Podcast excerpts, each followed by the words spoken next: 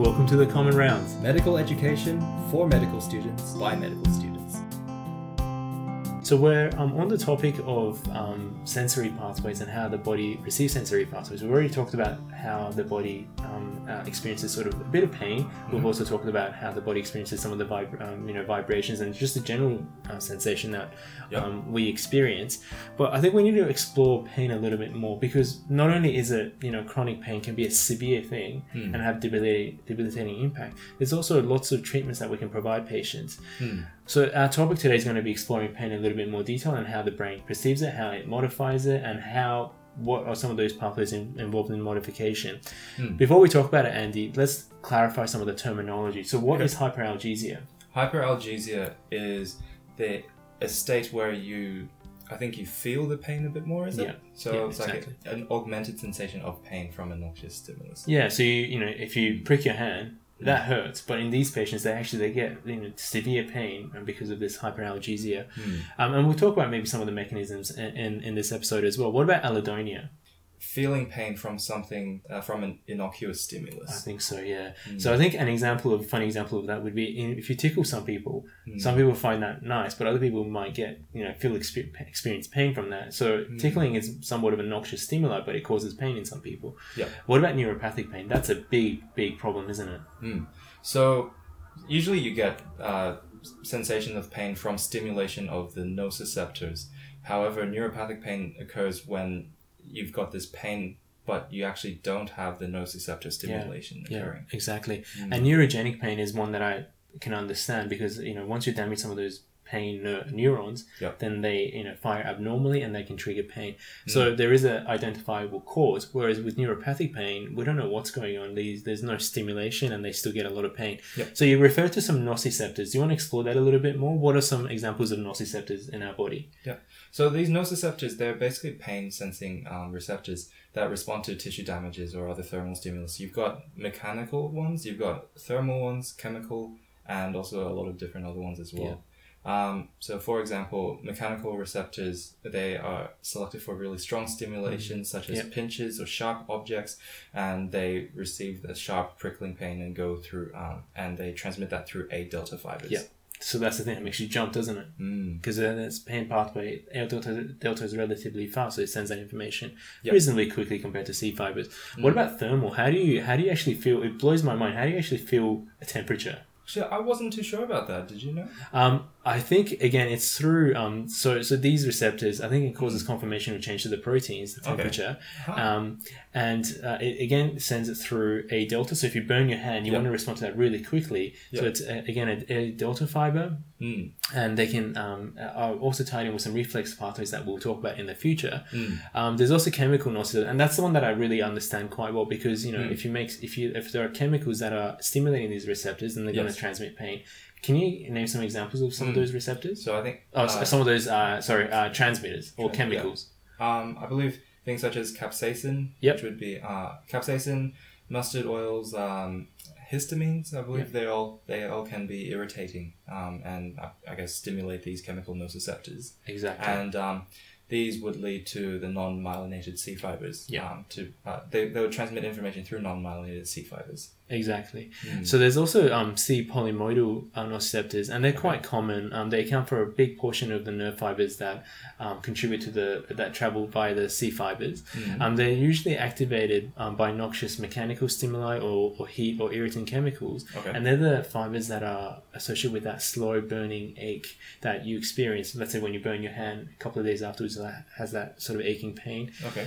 There's an interesting group of receptors called the mechano heat insensitive afferent fibers. So it's a bit of a mouthful. What do they do? So they're particularly a C fiber that's insensitive to noxious stimuli until it actually becomes quite sensitized to it. Yeah, exactly.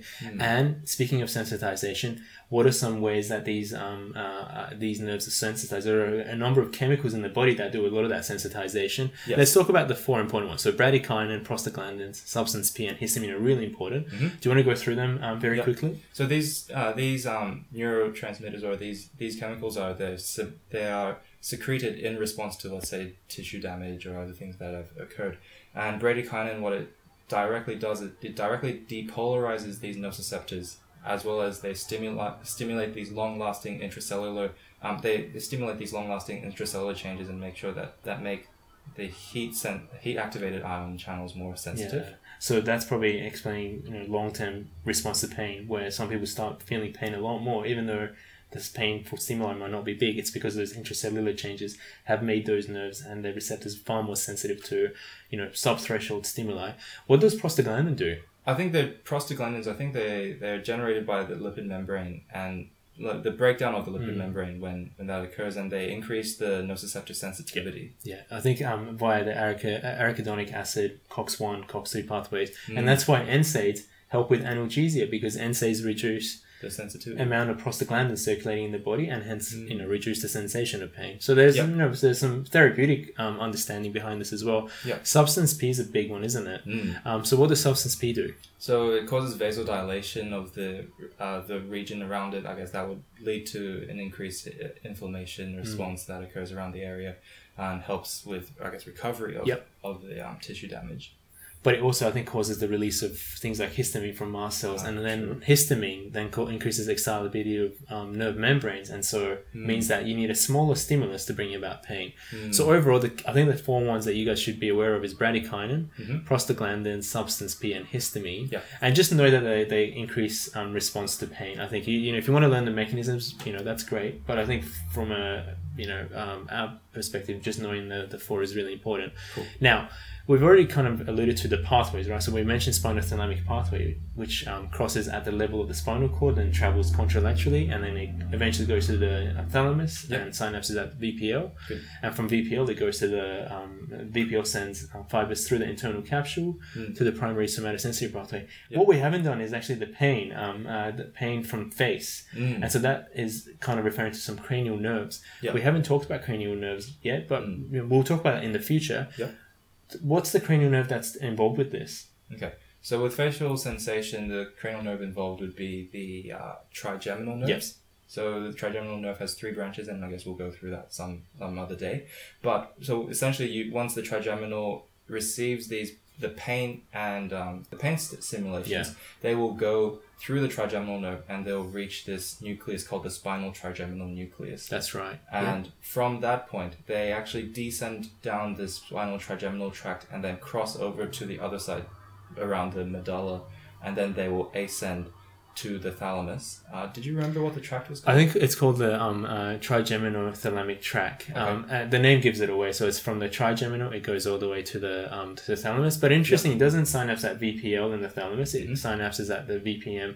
Mm-hmm. And the way I remember it is that you apply makeup to the face. Mm-hmm. And so VPM, makeup to the face. So it's kind of a bit of a round, left field mnemonic, but it helps me remember it. So that's how we feel sensation on the face, but it doesn't just end there, right? There are other pain pathways or parallel pathways in the brain that modulate or work with this pain sensation. What are some of the, like, for example, amygdala and hypothalamus? What do they do? Okay, so they're more part of the amygdala is more part of the limbic system, and so I believe it's associated with the pain pathway because you do have. The body is trained to, associate, let's say, pain with a sort of fear, or, you're learning from this particular type of these type of sensations. Exactly. So if if you're a child, if you know that something's hot and it scares you, then you won't. You're less likely to go and burn yourself. Yes.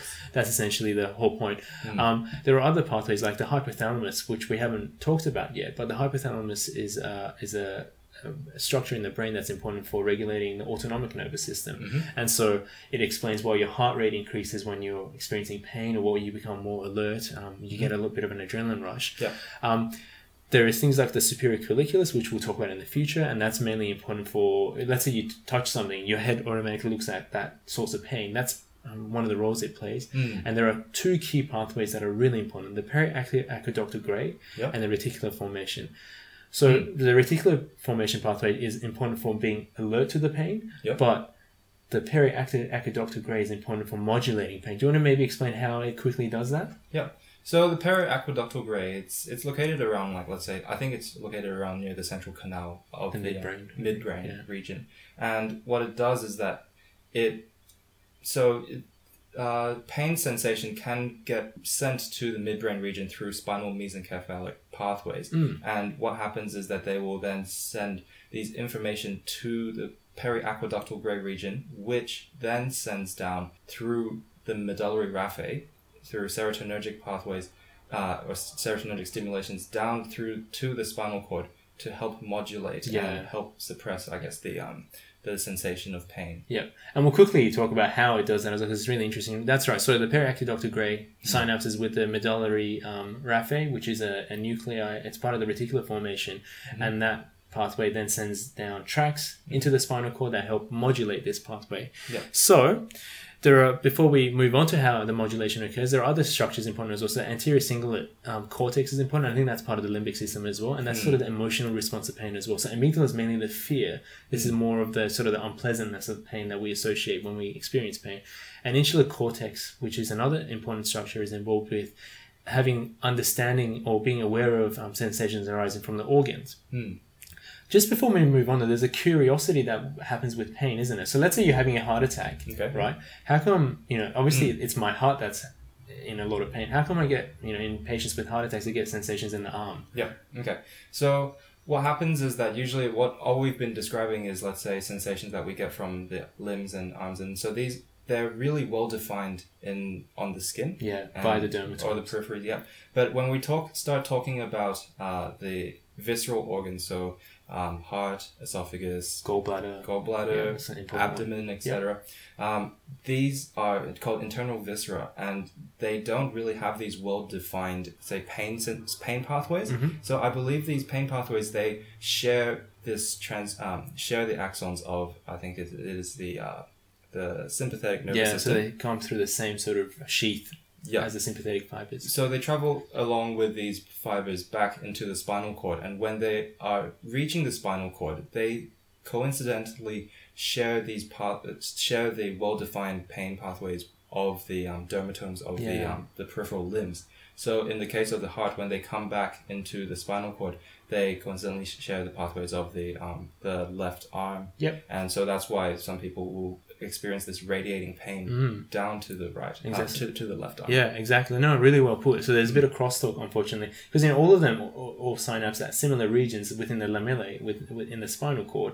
And as a consequence, there's a bit of cross-activation of the various pathways, and your brain just thinks, oh man, I'm getting some input from the arm, what's going on? Whereas in actual fact, there's also getting some input from the heart, and that's why there's a bit of a confusion within the brain. Unfortunately, it's one of the faults of the system. It's a beautiful system, but it's not perfect. Now, let's finish up by talking about pain modulation. There are two key things that are happening. One is the gate control pathway, and one is the descending periaqueductal gray that we've talked about. Yep. So let's quickly talk about the gate control pathway. It's very easy. It makes logical sense. You know, often when you hit your head onto something, you kind of rub your forehead, and it kind of explains why that happens. So what happens? Why do if I rub my forehead or my injured limb, it makes me feel better? Yeah. Okay. So usually, like, let's say once you've banged your head and you get this dull throbbing pain that happens afterwards, that's through the C fibers that we've mentioned before.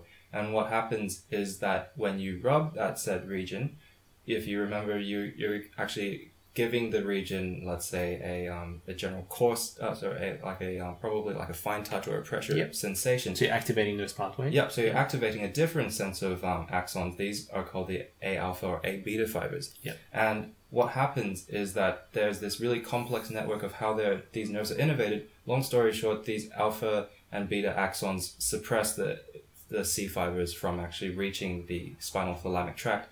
And so through the work of interneurons, when you start rubbing the region, the C fibers won't, the information from the C fibers won't actually get to the brain. Perfect. Yeah, exactly. Mm-hmm. So the act of rubbing decreases transmission of pain, which is really interesting. That actually works. Yeah, exactly. So we already mentioned about the periaqueductal gray and how it goes to the raphe nucleus, medullary nucleus, and then that pathway sends down serotonergic descending tracts. Yes.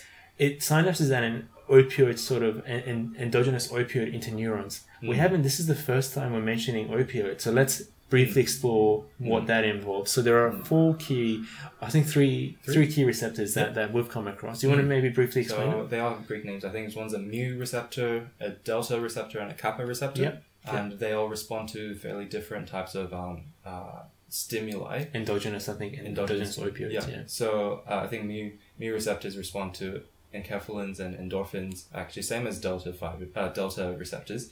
And kappa opioid receptors respond to dynorphins? Yeah, dynorphins, that's right. We should say that these pathways are not just exclusive in the spinal cord, but they're important in spinal cord because they help modulate pain. They're also found in the brain as well. Yeah. And so what happens is that the descending pathways from the raphe nuclei stimulates these these opioid interneurons. The opioid interneurons release these endogenous opioids, so endorphins and enkephalins, etc. And then these guys hyperpolarize the C fibers that are transmitting pain. Yep. And as a consequence, when you hyperpolarize, you're bringing something below threshold, so they're less likely to be activated. So it's really interesting. And as a consequence, they reduce transmission of pain. Yep. And this is the fundamental basis of why we give opioids, why we give for example morphine to patients in pain, is to suppress this pathway. It's really interesting. Yeah.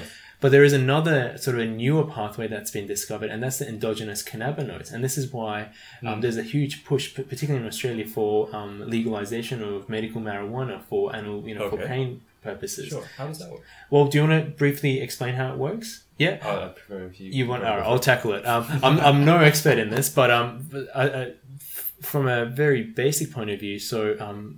Presynaptic cells. So these presynaptic neurons stimulate or activate postsynaptic cells, and these postsynaptic cells release these endogenous cannabinoids, and these endogenous cannabinoids travel all the way back to the presynaptic neuron and inhibit its activity. So it's this negative feedback that they have, and that's the proposed theory. So there are two key receptors, cannabinoid receptors 1 and cannabinoid receptors 1, and I think there are some pharmaceutical products in production or in research to exploit this analgesic pathway, but I don't know whether there are anything specifically marketed in Australia for that purpose. So that's it. So we're talking about pain modulation, we're talking about some of the cortical areas in the brain that are important for pain, we'll talk about the key pathways, including the spinothalamic and trigeminal, and we talked about some of the receptors involved in nociception as well. Is there anything else you want to add before we wrap up? No, I think that's probably it. Yeah, so I think for our next one, we're going to move from the sensory to the motor, so how we move our muscles in our next episode. So yeah, join us as we explore the brain in a little bit more detail. That's good. Well, that's good. See you next time. Bye.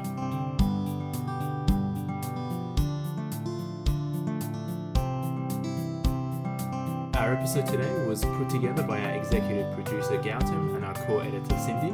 For notes, elective experiences, and much more study resources, visit our website on thecommonrounds.wordpress.com, or visit us on Facebook and follow us on Twitter. If you like our episodes, please subscribe and rate us on iTunes. It means a lot to us. You've been listening to The Common Rounds. I'm Hamid. And I'm Andy. And we'll see you next time. See you next time.